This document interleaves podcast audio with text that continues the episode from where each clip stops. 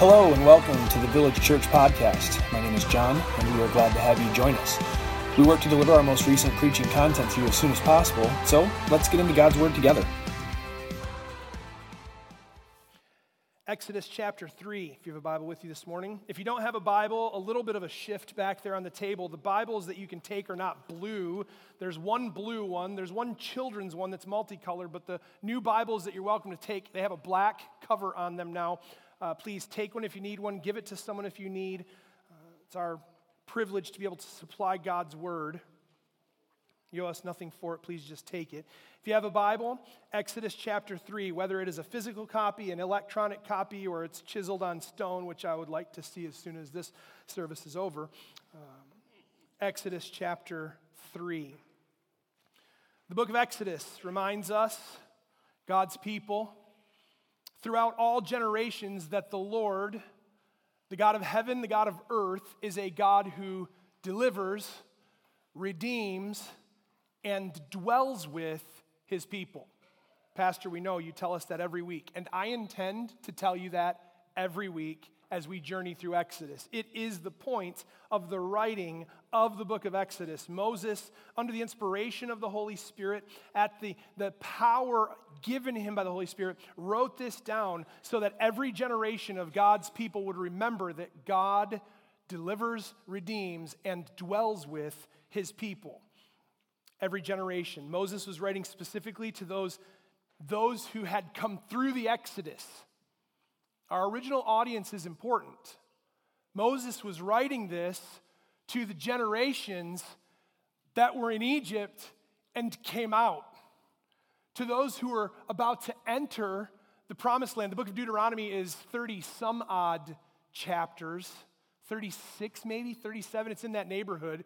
The book of Deuteronomy is one long speech of Moses recounting all that God had done for the nation of Israel. And then the Torah in the Jewish faith, the Pentateuch, which means the five books, Genesis, Exodus, Leviticus, Numbers, and Deuteronomy, handed down through generations from the time that Moses wrote it until now for us in two thousand twenty-two and any other Christian on the face of planet Earth that reads it, handed down that God's people would remember that he is a God who delivers, redeems, and dwells with his people. We are working our way through this encounter in chapter three with Moses before a burning bush. Remember that the bush burns but is not consumed, and God has spoken to Moses out of the midst of the bush. To this point, Moses, you'll, if you've been following, if you've been with us, Moses has not said a lot. His words have been interesting. He's asked more than he's said, but he has not said a lot. Most of chapter three is God speaking to Moses, and Moses recounting what God said to him and what has God said. God has told Moses that he had come to deliver Israel. I've heard the groanings of my people. I see their affliction. I know their suffering. I remember my covenant with them, and I have come down to deliver them, is God's opening volley to Moses out of the burning bush. Moses is going to lead God's people in that exodus. So God has come to deliver. Let's make sure we're paying very careful attention. God has come to deliver, and Moses is going to be used by God to lead the people out of, out of Egypt, out of their bondage. God says he will be with him. I'll be with you, but I will be with you. Moses is afraid in one of his interactions where he actually dares to get comfortable enough.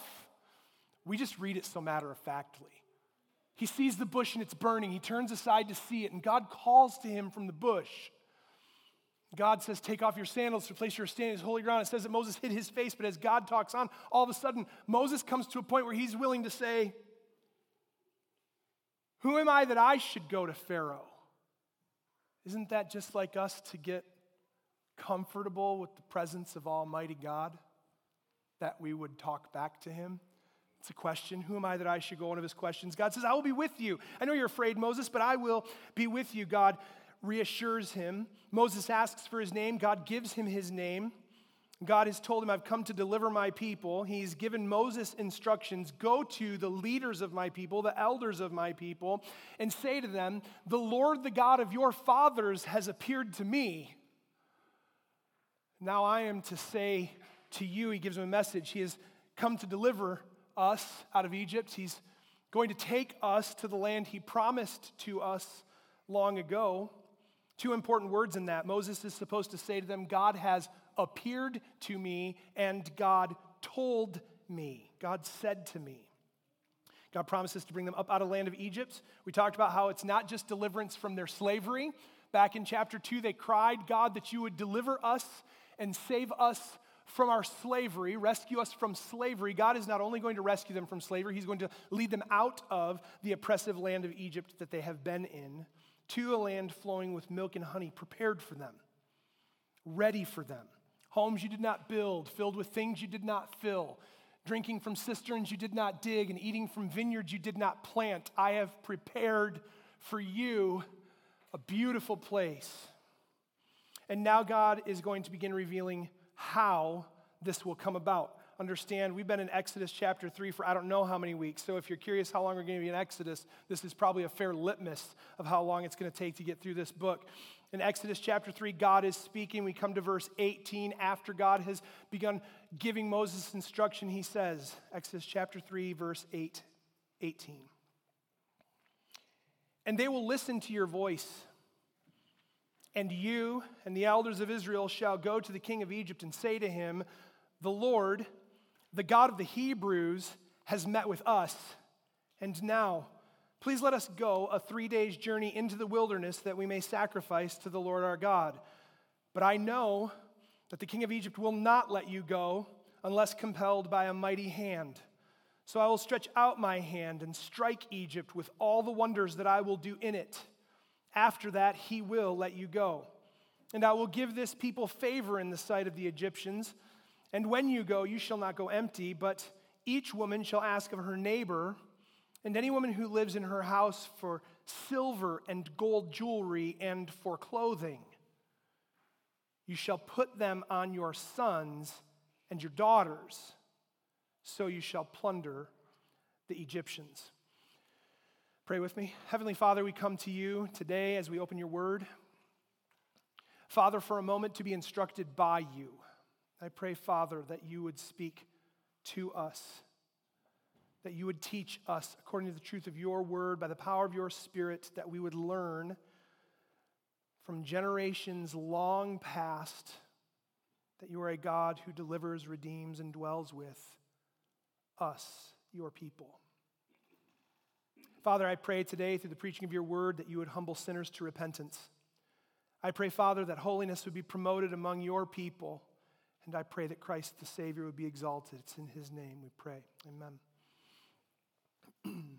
I entitled the sermon, I had to do a two-part from two verses, but I know, so I will. Dealing today in Exodus three eighteen through twenty-two with two words. We're going to define them as we go. God's omniscience and God's omnipotence. Look at verse eighteen. And they will listen to your voice, and you and the elders of Israel shall go to the king of Egypt and say to him, the Lord, the God of our fathers, met with us. Now please let us go, dot, dot, dot. We'll get to the rest in a little bit. God is omniscient. You may have not grown up in church, and you may not know what that word means. It's an ancient word. It's old. Omniscience has Latin roots. The easy definition for omniscience, as far as God is concerned, is he knows all things. God knows all things. He is not waiting to see what will happen. He knows what is going to happen. God is omniscient. He has all knowledge. He knows all thing, all things. Omniscience has Latin roots. The word omni means all. There's really no other way to describe the word all. Omni means all. The word The, the, the word omniscient is broken into two. Omni, the second half, sire, S C I R E, Latin root, sire, means knowledge. Merriam Webster dot com, because I'm good enough to not use a physical copy of the dictionary when I need to. Merriam Webster dot com says that sire, S C I R E, has a number of other knowledge-related descendants in English, including conscience, conscience, science, and pre-science, meaning foreknowledge. That's a quote from Merriam-Webster. God is omniscient. God's omniscience, omniscience, all knowledge. God has all knowledge. Psalm one thirty-nine, verse four, says that God knows every word before we speak it. If you need a reason to not talk anymore, there it is. Oh boy. Note, before you speak it, because God says, the Lord Jesus, that it is out of the overflow of the heart that the mouth speaks. God knows every word before we speak it. Proverbs fifteen eleven, the hearts of the children of man are open to God. The hearts of the children of man, mankind, whomever, wherever, whenever, heart open to God. Hebrews chapter four, verse thirteen, a verse that I have shared often in our gatherings, all are naked and exposed to God. There could be no more uncomfortable verse for us to talk about as Christians, as people, right? Why? In Eden, Adam and Eve were both naked and were not ashamed. And then they sinned and broke humanity, and now none of us would dare think to be naked with other people. That's shameful. And now we come to this verse. Let's just think about the imagery. All are naked and exposed to the eyes of him, God in heaven, to whom we must give an account. First John chapter three, verse twenty literally says, God knows everything. God knows everything. God is omniscient. You may be thinking, but isn't that just stuff that like has happened or stuff I have thought? Like that's like that's like present tense, has happened. I have thought that. I, I have done that, and God knows all that. God doesn't know future thought. Certainly God doesn't know future events. Like that's that's open for us to, to navigate as we walk through. God doesn't know like what I'm going to think or what I'm going to do. This is a false doctrine to think that God does not know what you are going to do, what you are going to think, what you are going to say. To think that God does, know, does not know that is a false doctrine. It is called open theism. You would probably never define it that way. Open theism, theism meaning God, open. God is open. It is a false teaching that says that God is open to possibilities. He's created at random, and here is his creation, and God is so omnipotent and so omniscient in his character that he is waiting for man to make decisions, and he is responding to their decisions. This is not the God of the Bible. This is simply not the God that we see from Genesis one to Revelation twenty-two. Account after account exists of God because he is all-knowing, telling of in precise detail what man will say, what man will do, and what will come to be, because he is the author of all things. A friend of mine pointed out that he has a daughter who loves to write, and we were having this discussion about this topic. And he said, I've always considered God's omniscience in this way. My daughter loves to write, and when she starts writing, she has the end in mind from the beginning. When she starts writing, she knows where she's taking the story, and she knows everything that's going to unfold with all of the characters in the story because she's the author. She's the creator of that story. That's a good analogy. There are over two thousand instances in God's word of him predicting precisely what someone will say or do and the outcome. If you want to take up a fight against the all-knowing nature of God, you will be in for a challenge. It's happening right here in, in Exodus. Pastor, why do you gotta why do you gotta derail on this stuff? Because it's happening right here. Let's remember how, how Israel came to be in Egypt. Genesis fifteen, what happened? You're going to have offspring, Abraham. They're going to be more numerous than the sand on the sea, than the stars in the sky, and know for certain your offspring will be afflicted four hundred years. What else did he say? And they will come out with great possession. Did you see what happened down in verse twenty-one and twenty-two? When they come out, each one to their neighbor, give us your silver, your gold, and your clothing. And they will come back here in the fourth generation. This is not God saying, if they choose the way I want them to choose, they'll do what I want them to do. This is God saying, I know what they will do. Consider right here in Exodus chapter three. Moses, go to the elders, he says back in verse sixteen, go and gather the elders of Israel together and say to them, the Lord, the God of our fathers, the God of Abraham, Isaac, and Jacob, has appeared to me. I have observed all they have done, done to you in Egypt. I promise that I will bring you up out of the land of Egypt to the land of the Canaanites, Hittites, Amorites, Perizzites, Hivites, and Jebusites, to a land flowing with milk and honey. Verse eighteen, and they will listen to you. God's not hoping that the elders of Israel will choose to listen to Moses. God is telling Moses they will. Look what goes on to be said right here in front of us, right in the text. And you and the elders of Israel shall go to the king of Egypt and say to him, the Lord, the God of the Hebrews, has met with us, and now please let us go a three days journey into the wilderness that we may sacrifice to the Lord our God. But I know that the king of Egypt will not let you go. God is speaking what is going to happen, even before they enter the promised land. Would you turn with me to Deuteronomy chapter thirty-one? I would love to preach all of the Pentateuch. I can't imagine it would probably take me two or three lifetimes to actually do it, so we'll just bite off bits and pieces as we go. Scripture interprets Scripture. It's the best thing to use. God is omniscient. He knows all things. And even before Israel is in the promised land that he's going to take them to, not a question of if they'll choose properly, I will do this. Look what he says. Deuteronomy chapter thirty-one, verse sixteen, warning, this is terrible content. Terrible because of what God says he knows the people of Israel will do. Verse sixteen. And the Lord said to Moses, behold, you are about to lie down with your fathers, meaning you're going to die, Moses. Then this people will rise and whore after the foreign gods among them in the land that they are entering.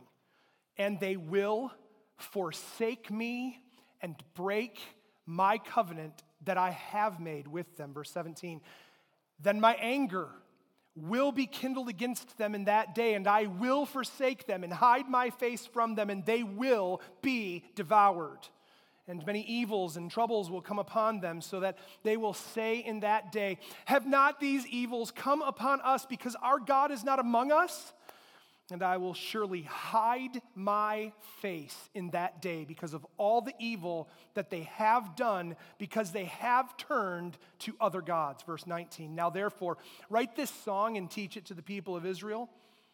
Put it in their mouths that this song may be a witness for me against the people of Israel. Verse twenty, for when I have brought them into the land flowing with milk and honey, which I swore to give to their fathers, and they have eaten and are full and grown fat, they will turn to other gods and serve them, and despise me, and break my covenant. Verse twenty-one, and when many evils and troubles have come upon them, this song shall confront them as a witness, for it will live unforgotten in the mouths of their offspring, for I know what they are inclined to do, even today, before I have brought them into the land that I swore to give them. Turn with me over to Isaiah chapter forty-six. God knowing the actions already, the future actions of Israel, knowing what they will do when they enter the promised land. Isaiah chapter forty-six, well, that's just Israel. That's not like us now. That's not all people. This is God, and he's unchanging. So you have to grapple with that. I am the Lord, I do not change. His nature does not change. His character does not change. If he knew everything then, he knows everything now, and he's not changing. No shadow or variation due to change, James tells us. Isaiah, the forty-sixth chapter, if you want to read some great Bible, start in Isaiah, start in Isaiah one, but start in Isaiah about forty and read these words of God through the end of the book of Isaiah. Look at verse eight, chapter forty-six of Isaiah, verse eight. Remember this and stand firm. Recall it to mind, you transgressors. Remember the former things of old. Pay attention. For I am God, and there is no other. I am God, and there is none like me, declaring the end from the beginning, and from ancient times, things not yet done, saying, my counsel shall stand, and I will accomplish my purpose. Ephesians chapter one, verse eleven tells us that God works all things according to the counsel of his own will. So for us to ever impose upon God the thought that God is somehow a God in heaven, waiting to see what we will do and then responding to it, is to take away from the all-knowing, omniscient nature of God, who does all things according to his own purpose and by his own will. He's not waiting. He's not thinking. To whom has the Lord sought counsel, the writers of the Bible would say. Who has given him counsel? No one. God is, look what he says, verse ten. He has declared the end from the beginning.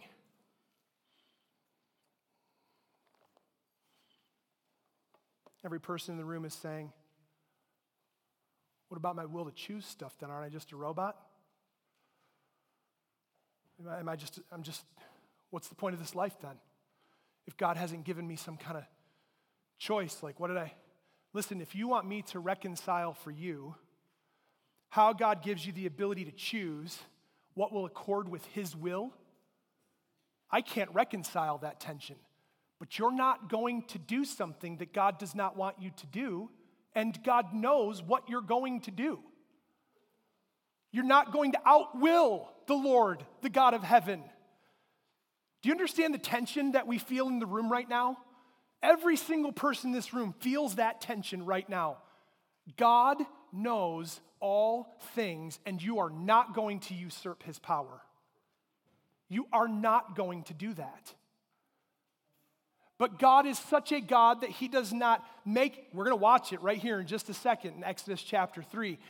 God has given you the ability to choose what accords with his will. Oh, Pastor, I'm not sure about that. Hang with me and let's work through Exodus chapter three. He says to Moses, they will listen to your voice. They will listen to your voice. I'm actually not dwelling with the elders of Israel listening to Moses' voice, because at the start of chapter four, when Moses has got a little bit more guts to speak to God in the midst of the fire, he's going to say to them, they won't listen to me. So we'll deal with that when we get to chapter four. This is the note. God gave Moses a message and tells Moses that the recipients will listen. Moses, I've, they will listen to you. Just go give them the message that I've given you to give to them. Then what? They'll listen, and you and the elders of Israel shall go to the king of Egypt and say to him, again, God has told Moses what to say, Moses and the elders of Israel. He's supposed to say this message to the elders, and then they are to go and say this message to Pharaoh. Moses is not making this up. God is giving it to him. What are they supposed to say? The Lord, the God of the Hebrews, has met with us. This is a pretty confrontational statement, to be honest with you. This is Moses and the elders of Israel when they give this message to Pharaoh saying, Pharaoh, God is the ruler of us, not you. You're not in charge of us, Pharaoh. I, slavery and all of this for all this length of time, but the Lord, the God of the Hebrews, has met with us. We're going to come back also to this message when Moses and Aaron go before Pharaoh in chapter five, which reveals more of Pharaoh's heart. Note, they are to speak God's message. We talked about this last week. God's message on God's authority. Why? Look what they say. Because he has met with us. Every English Bible in this room whether it's K J V, E S V, N A S B, N I V, New Living Translation, or whatever other English version you have in your hands, every single one of them has the words, has met with us. This is confrontational because this is a God, the Lord, the God of the Hebrews, not one of many gods. Do you understand? In ancient Egypt, it is estimated through archaeological research and data and things that they can learn about that there were like two thousand or more gods in Egypt at this time. Thousands of gods. That's called a pantheon for those that are wondering. Their collection of gods. They're mono, they're, they're polytheistic. They are believing in many gods. This is saying, no, no, no, no, no, no. Pharaoh, the Lord, the God of the Hebrews. This is specific and confrontational to them. It's polite, as we're going to see. This is also saying, not you, Pharaoh. Pharaoh in Egypt, as you research ancient civilizations, Pharaoh in Egypt is a god on earth. He is a god between people and the gods. And so for them to come and say, no, no, no, the Lord, the God of the Hebrews has met with us, this is a bold statement that God has told them to go into Pharaoh and say. Deuteronomy chapter six, verse four, it's called the Shema. Every good, every good Orthodox Jewish believer in their religion, and maybe even, maybe even Messianic Jews, those who have understood that Christ is the Savior that they've been waiting for, they begin their prayers with this statement. Hear, O Israel, the Lord our God is one God. Not many gods. Every ancient civilization that you read about the children of Israel encountering from the time they're in Egypt, even before they're in Egypt, the gods of Molech and all of those abominations, the idols that are, that what is Rachel steal the idols from her father's house, and Laban chases after Jacob and Rachel, and he comes into the tent and she's like, oh, I'm in the way of woman, and she's sitting on all of the idols because they believed in many gods. They are to declare one God. Hear, O Israel, the Lord our God, the Lord is one. This is absolutely one hundred ten percent undeniable ground floor foundation for the Christian faith. There is one God. Like there is one God and no other. And I'm going to talk about what that means in just a little bit. But we're going to work through the rest of this. This is foundational for us. It's foundational for them. One God, not many and not man. Look at the request. Go to Pharaoh. God has met with us, and now please. Isn't that interesting? And now please. Christian, you don't have any footing to be rude with people in your life. God calls us to conduct ourselves in a way so that our words and our actions reflect his holiness. Now, I will be the first to raise my hand and say, guilty of the rude factor. I can be rude. I've been rude to some of you. I'm very sorry. We are not to be rude. If your demeanor is rude, there's some kind of fundamental problem in your heart between you and God. I'm not going to challenge that you're not saved in that, but I'm going to say Christians aren't to be rude people. And it's interesting to me that as Moses goes in there with God's authority and God's word because God said so, it's not, hey, kick the door down and you tell Pharaoh what's up.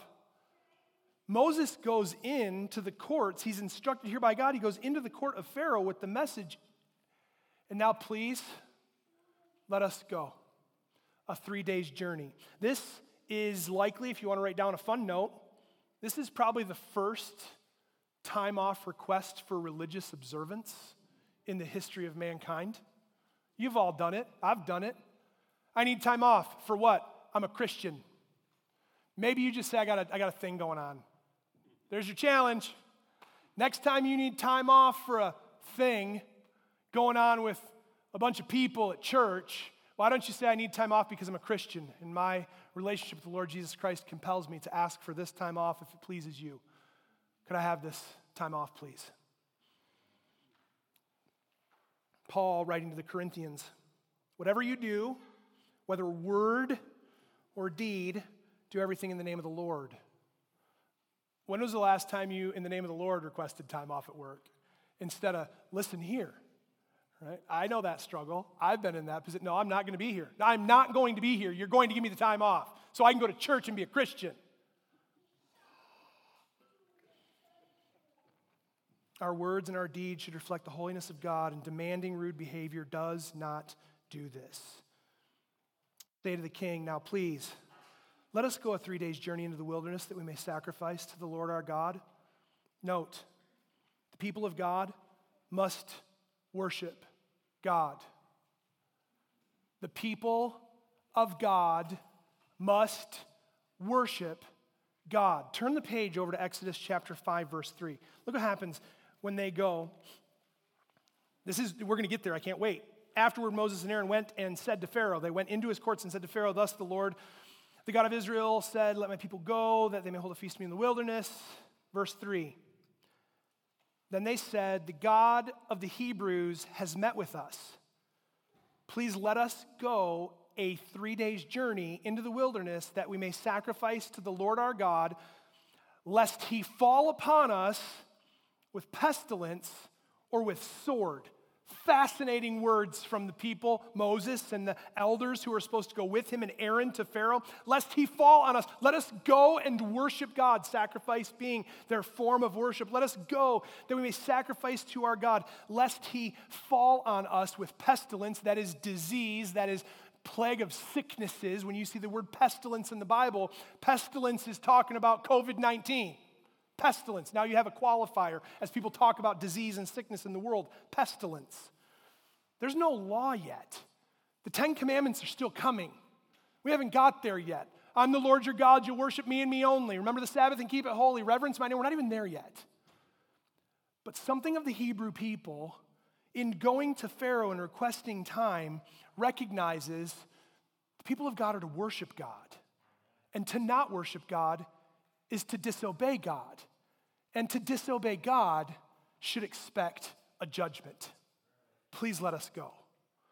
Please let us go that we may worship God. Pastor, why is God having them lie to Pharaoh? We see what's being said here and we hear what you're saying, but they're lying to Pharaoh. They're not just going three days into the wilderness. They're hightailing it home to another land. Why is God allowing them to lie to Pharaoh? Nowhere in all of Scripture does anyone ever say to Pharaoh, Moses or any other, let us go and we'll return. They're not returning, and they have not lied. Because what did God say to Moses? And this will be a sign. Look what he says back in verse twelve, if we haven't forgot about it over the last few weeks. And this will be a sign that I am with you. When you have brought them out, you shall serve God on this mountain. You're going to worship me. You're going to do that. You're going to go three days' journey into the wilderness, and you're going to worship me, but you're never going back to Egypt.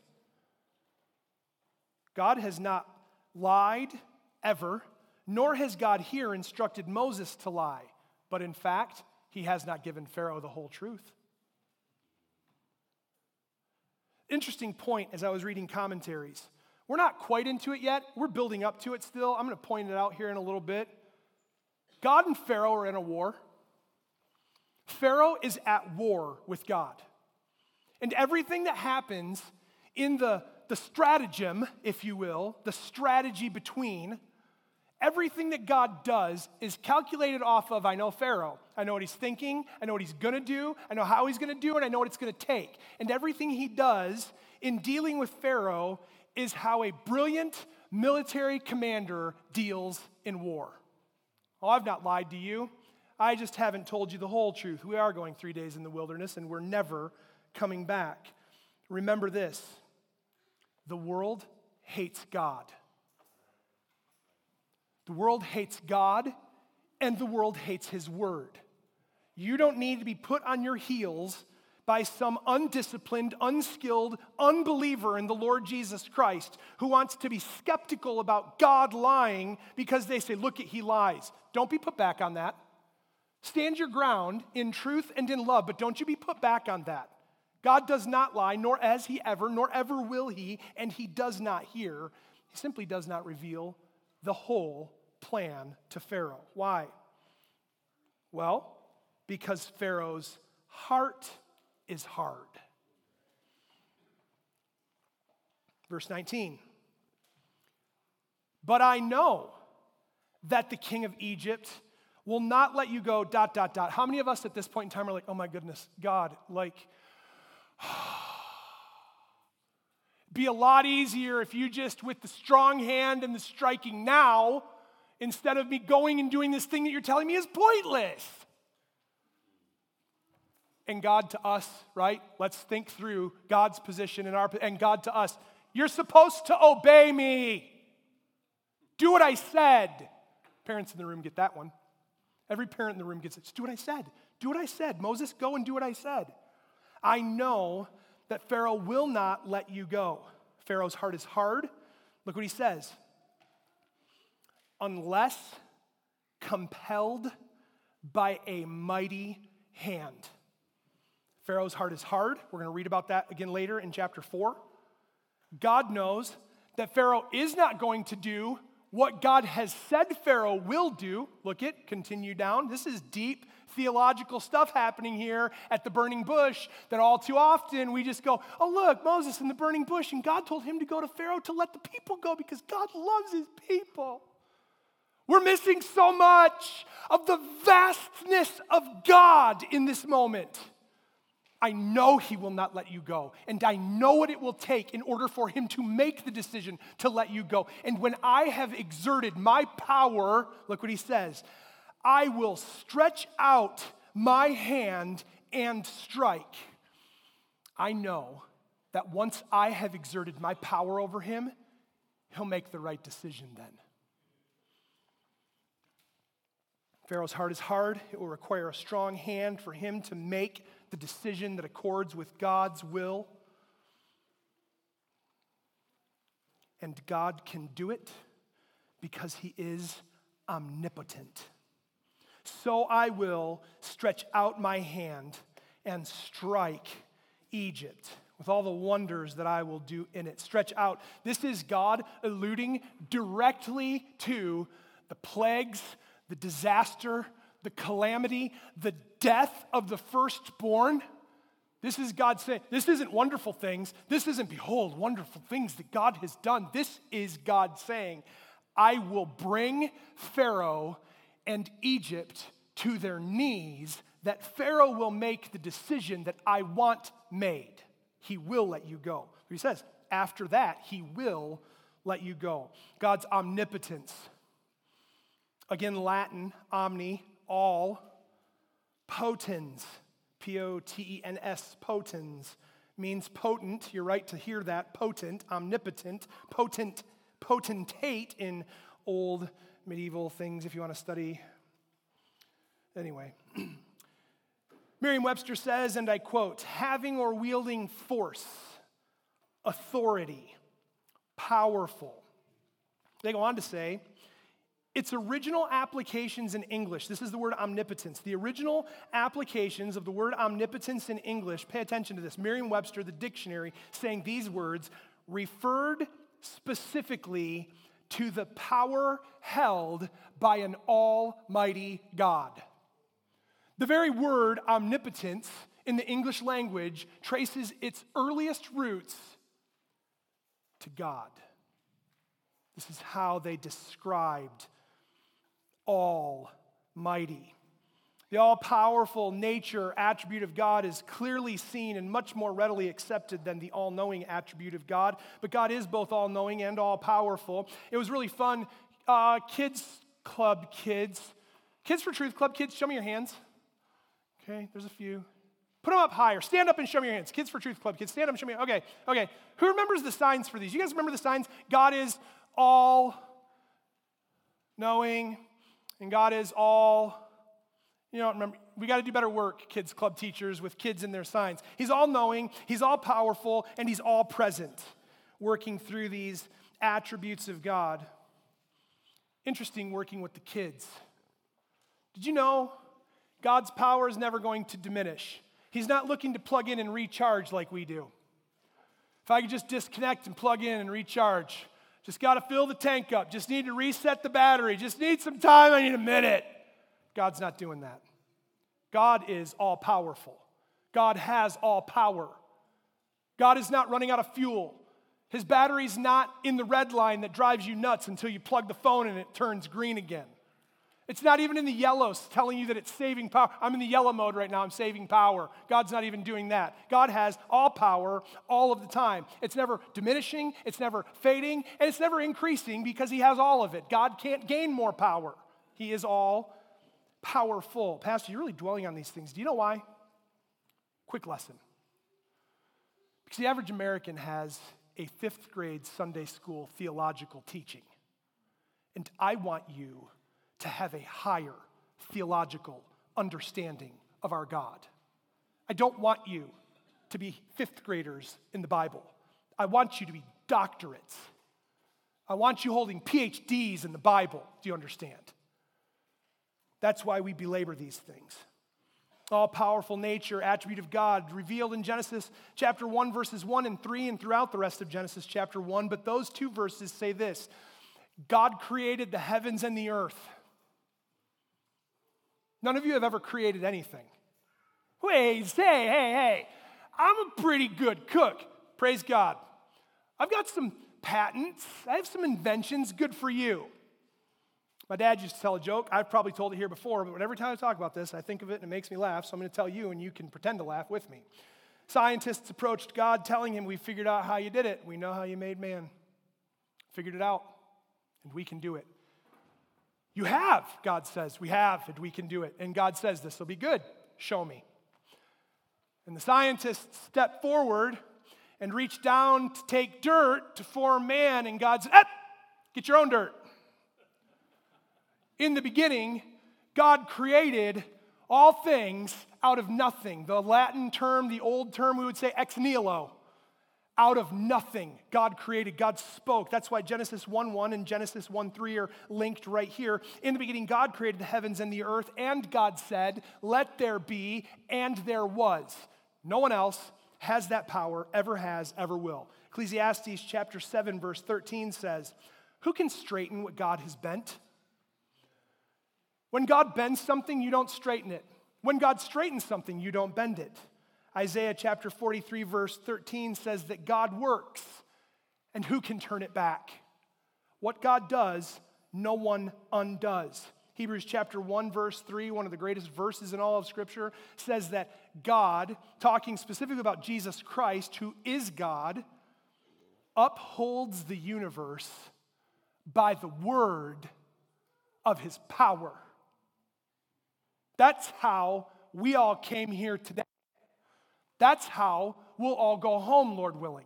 That's how the sun came up and the rains will fall and the crops will grow and babies will grow and people will die and go on to heaven or hell, because God upholds everything by the word. It's not even like he's sitting on his throne like, gotta just gotta keep cranking this thing. People are like, God just, he's got all these things in the air and he's just keeping them all in the air. No, no. Genesis chapter one, verse thirty-one.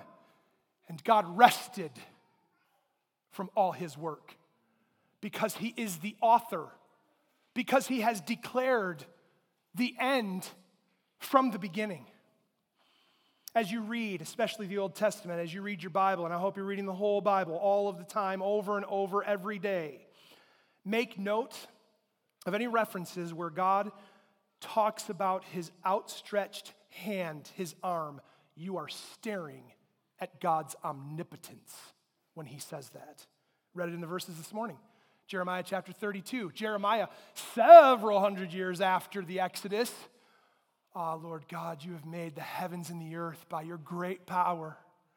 Nothing is too difficult for you.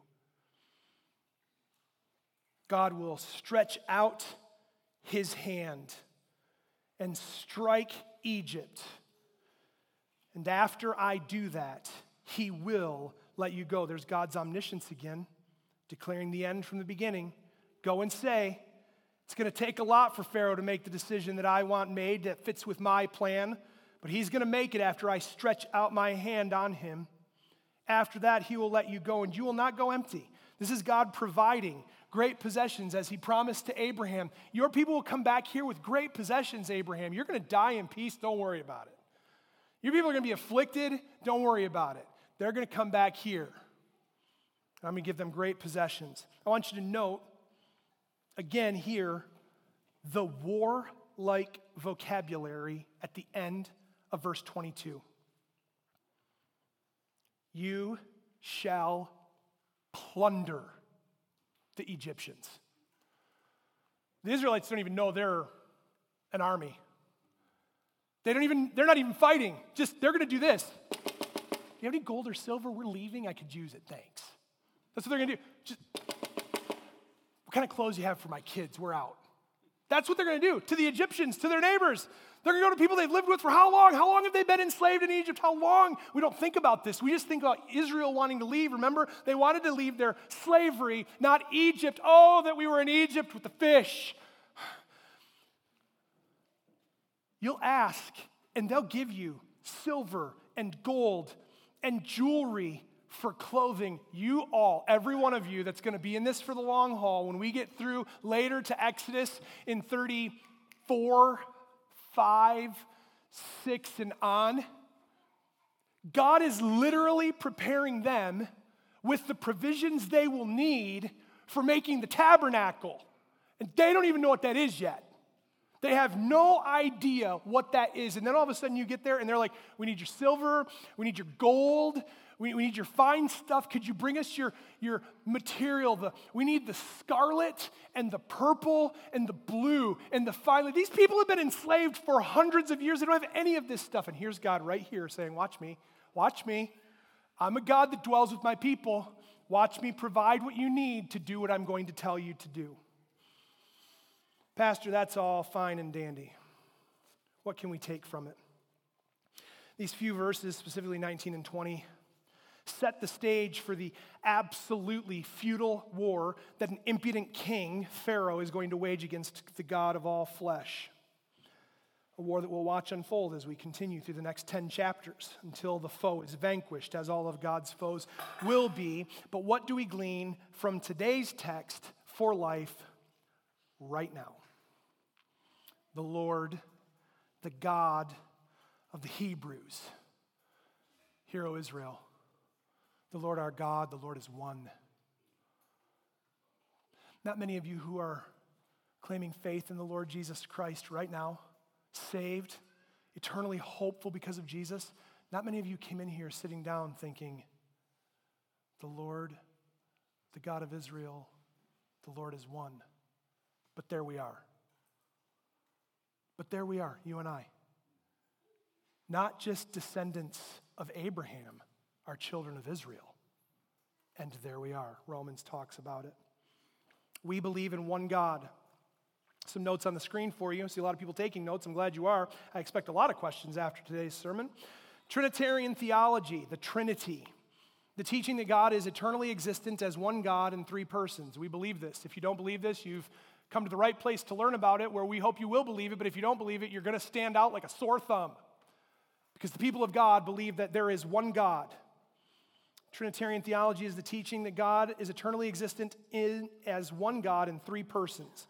This teaching has been, is, and will forever remain under attack. The Trinity is being viciously attacked. Christians and churches don't believe that Jesus is God, let alone the world. They can't have it. We believe in one God who is eternally existent in three persons. God the Father, God the Son, and God the Holy Spirit. This is important.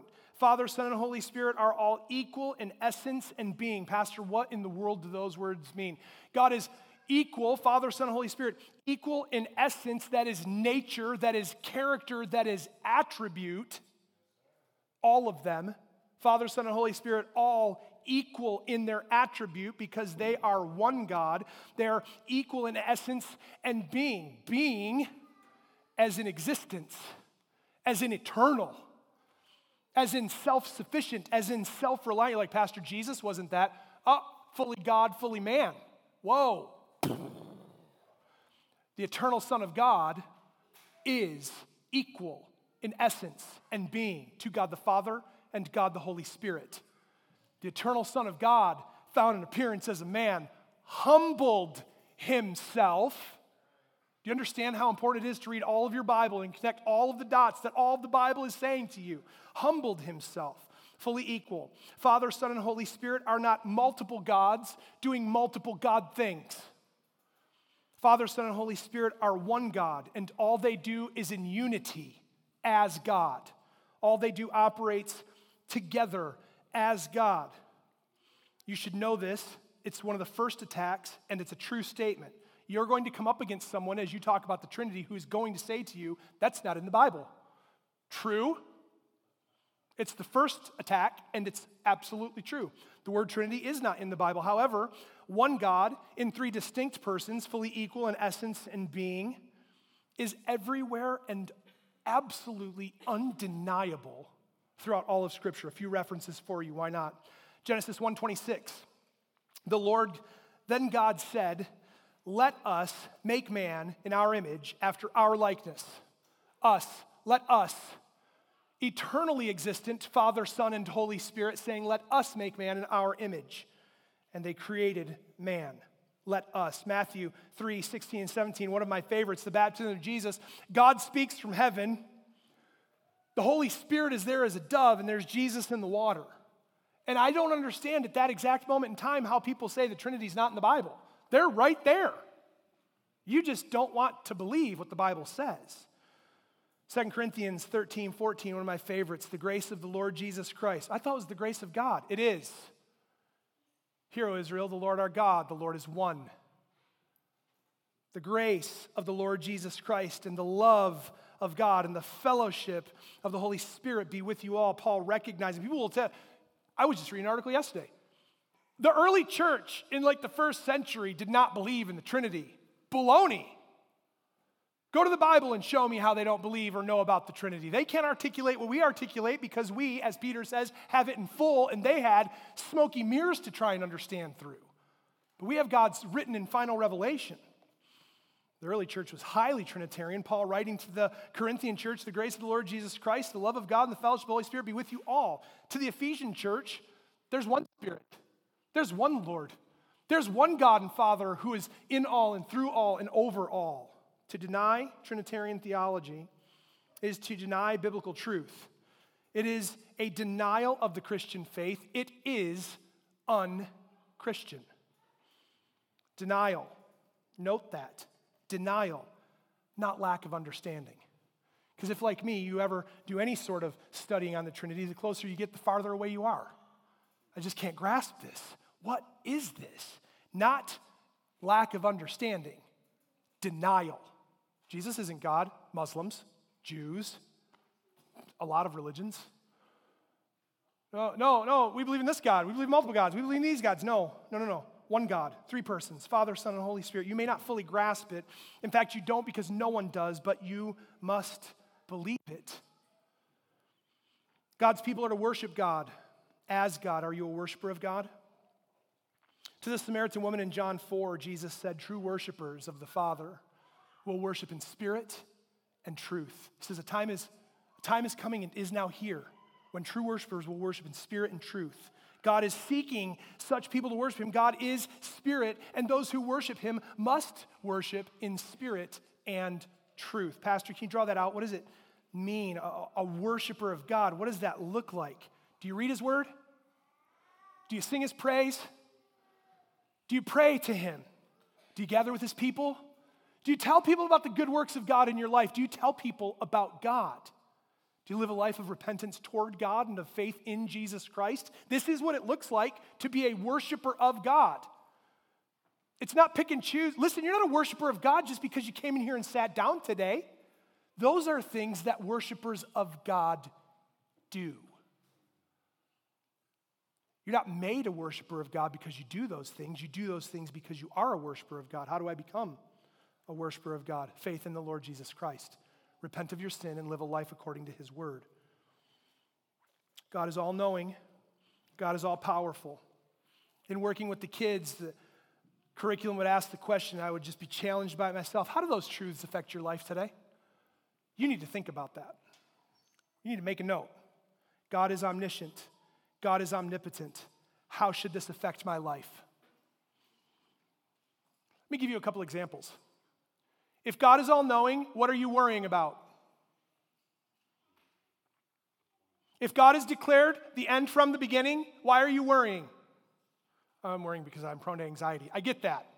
But at the end of the day, is that anxiety surrendered because you are surrendered to the God who has declared all things, the end from the beginning? God is all-knowing, and I do not need to be. I do not know if I will make it home today. I do not know if I will make it to my next birthday. You do not know if you will make it to next Sunday. Why does it matter? God knows all things, and our faith in Jesus Christ guarantees us that because he knows all things, we are going to be with him. That's how God's omniscience should affect your life. God's omnipotence. Man, where are we going to meet in September? Let me just pull myself open for a second. God's omnipotent. He's all-powerful. He can make anything happen. I'm going to trust him. I don't know, so I'm going to trust knowing that he knows and he's going to make happen for his people what he wills. Do you understand? The all-powerful nature of God, these things should be affecting our lives. Through the prophet Jeremiah to lying false prophets who thought they could escape God's sight in prophesying wrongly about him, Jeremiah chapter twenty-two, verses twenty-three and twenty-four, God says, "Am I a God at hand and not a God far away? Can a man hide himself in secret places so that I can't see him? Do I not fill..." I love this statement from God. It's one of my favorites. "Do I not fill heaven and earth?" And here we sit with sin in our heart, thinking that we can get away with it from God. How dare we? The all-knowing, all-present, all-powerful nature of God should cause us to tremble at our thoughts, at our actions, at our words. We should tremble, and we don't, because our sin causes us to have a low view of God. He doesn't know all things. I don't really believe that. You don't believe in the God of the Bible. He's not all-powerful. He's not going to reach out his hand and strike me like he did the Egyptians. You don't believe in the God of the Bible. You don't know that God won't reach out his hand and strike you. Why would you think that God would not reach out his hand and strike you? Do you live thinking about the all-knowing, all-powerful nature of God? As much as they should make us tremble, now that I've got everybody all rattled and upset about everything, man, these should give you great confidence. These are spiritual immune system boosters for the soul. The more that I cling to the fact that God is all-knowing, the more that I cling to God watches my every secret thought. Just, just rest there. Parents spacing out because your kids are being loud and you want to go home and eat your lunch. God knows. He knows when you check out in the middle of a sermon. He knows when you just want to be done. Oh no, I would, I would uh, and every mouth will be stopped at him. You won't say a word. As much as they cause us to tremble, they should give us such confidence. Do you live with confidence? When I was a young person, we would say you were a milquetoast Christian. Milquetoast is disgusting. People that live grasping and grasping for and grappling with the omniscience and omnipotence and omnipresence of God are strengthened in their faith. I'm not worried. I don't care. He is God, and I am not. As we see Moses say to God next week, we're going to look, they won't listen. What sign? What will I, I don't know, I doubt. As we see God say to Moses, but I know, so I will, we should think of a king. A king who said, I died and am alive evermore. Behold, I hold the keys of death and Hades. I am the beginning and the end, the living one. Would you pray with me? God, we come before you today, a holy God. We are unworthy to address you.